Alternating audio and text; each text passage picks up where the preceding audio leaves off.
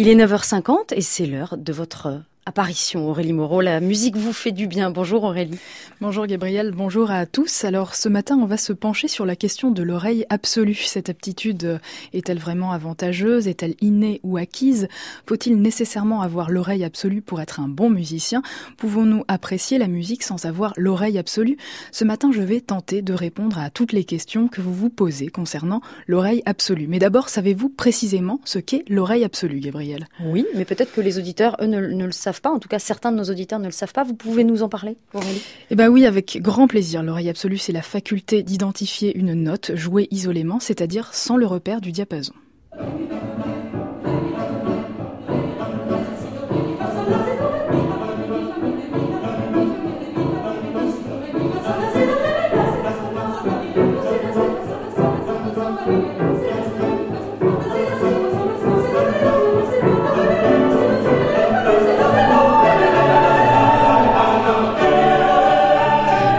Chœur régional Midi-Pyrénées qui chante avec le nom des notes cette leçon de solfège d'Aimé Kunz.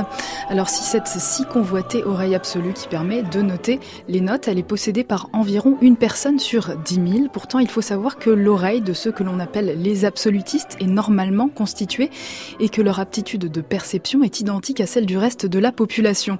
Le secret des personnes possédant l'oreille absolue est donc ailleurs. Tout se passe au niveau du cerveau. Lorsque le signal sonore parvient au cerveau, alors la mémoire s'en mêle. Les personnes douées de l'oreille absolue ont ancré à tout jamais dans leurs circuits neuronaux une correspondance entre la fréquence perçue et le nom de la note.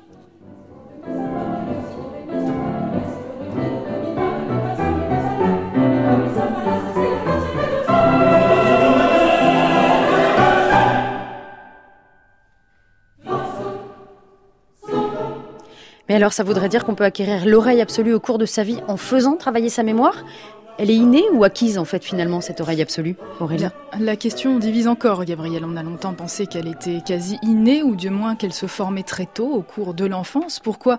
Eh bien tout simplement car des études de neuroimagerie ont montré que les personnes possédant l'oreille absolue ne faisaient pas appel aux mêmes régions de leur cerveau pour identifier la hauteur des notes.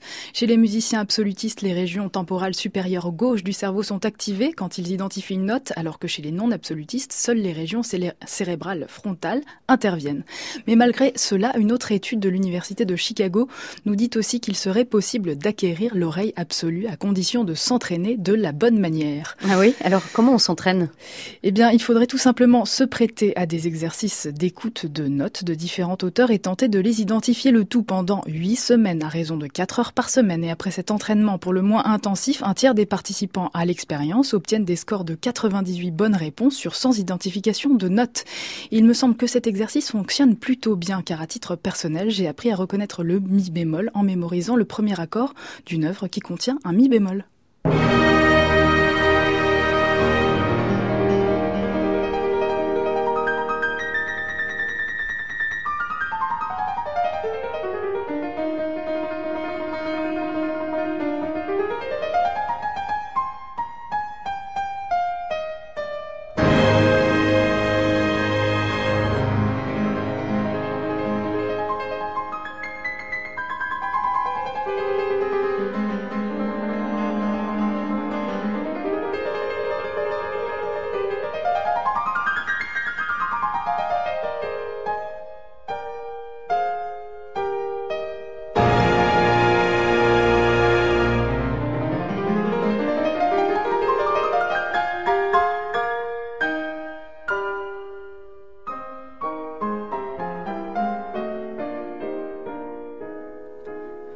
Vous aurez reconnu les premières mesures du cinquième concerto pour piano en mi bémol majeur de Beethoven, une œuvre dont le premier accord de mi bémol majeur pourrait nous permettre de bien ancrer cette note dans notre mémoire.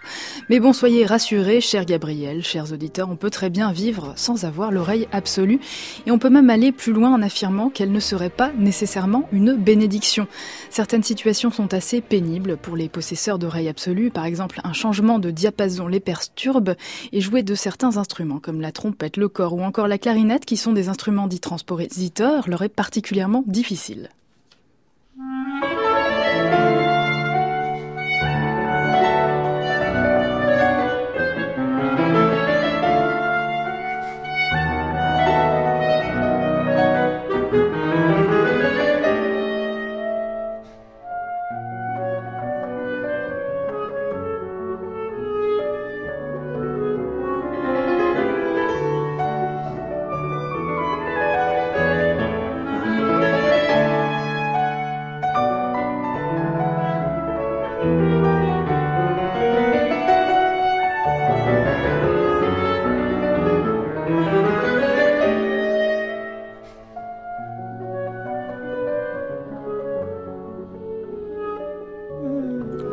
La troisième pièce de Fantasy Opus 73 qui vous fait chanter, Gabriel.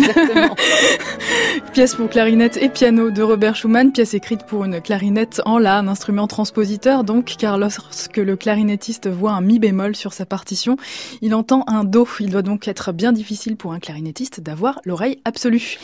Vous êtes donc en train de nous dire, Aurélie, qu'il n'est pas nécessaire d'avoir l'oreille absolue pour être un bon musicien. Oui, tout à fait. Tenez, prenons un exemple. Le compositeur Georgi Ligeti n'avait pas l'oreille absolue.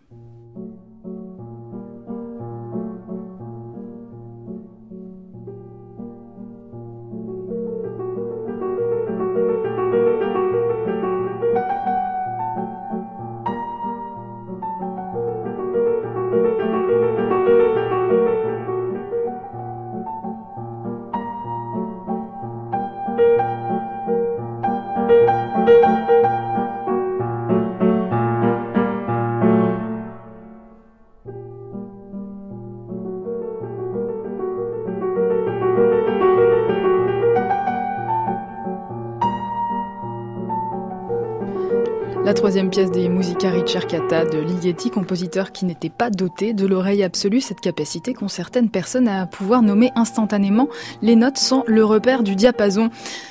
Euh, euh, alors Aurélie, du coup j'ai une question. Est-ce que avoir l'oreille absolue peut quand même nous donner la possibilité de mieux apprécier la musique? Et non, là vous n'y êtes pas du tout, Gabriel. Un chef d'orchestre euh, qui sait nommer le nom des fausses notes, comme c'était le cas de Pierre Boulez, entre autres, c'est très impressionnant, j'en conviens. Mais pour écouter et apprécier la musique, cela ne sert strictement à rien.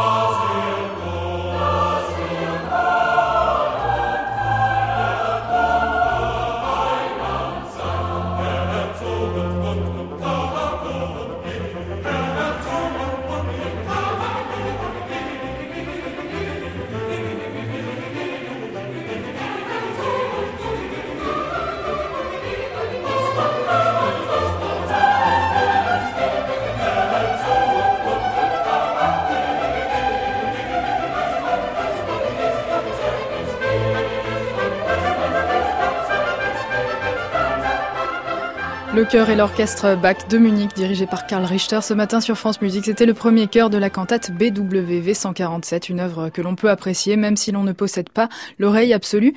Et puis si vous tenez vraiment à trouver le nom d'une note en utilisant votre oreille relative, celle qui vous sert, euh, celle qui se sert, pardon, des intervalles pour nommer les notes, vous pouvez toujours trouver le la simplement en décrochant votre téléphone fixe. Bah, apparemment, c'est occupé là plutôt. Mais c'est toujours un là. Merci beaucoup Aurélie d'avoir décomplexé toutes les personnes qui nous écoutent ce matin et qui n'ont pas l'oreille absolue. Votre chronique est à réécouter et retrouver sur francemusique.fr. À samedi. À samedi prochain, Gabriel.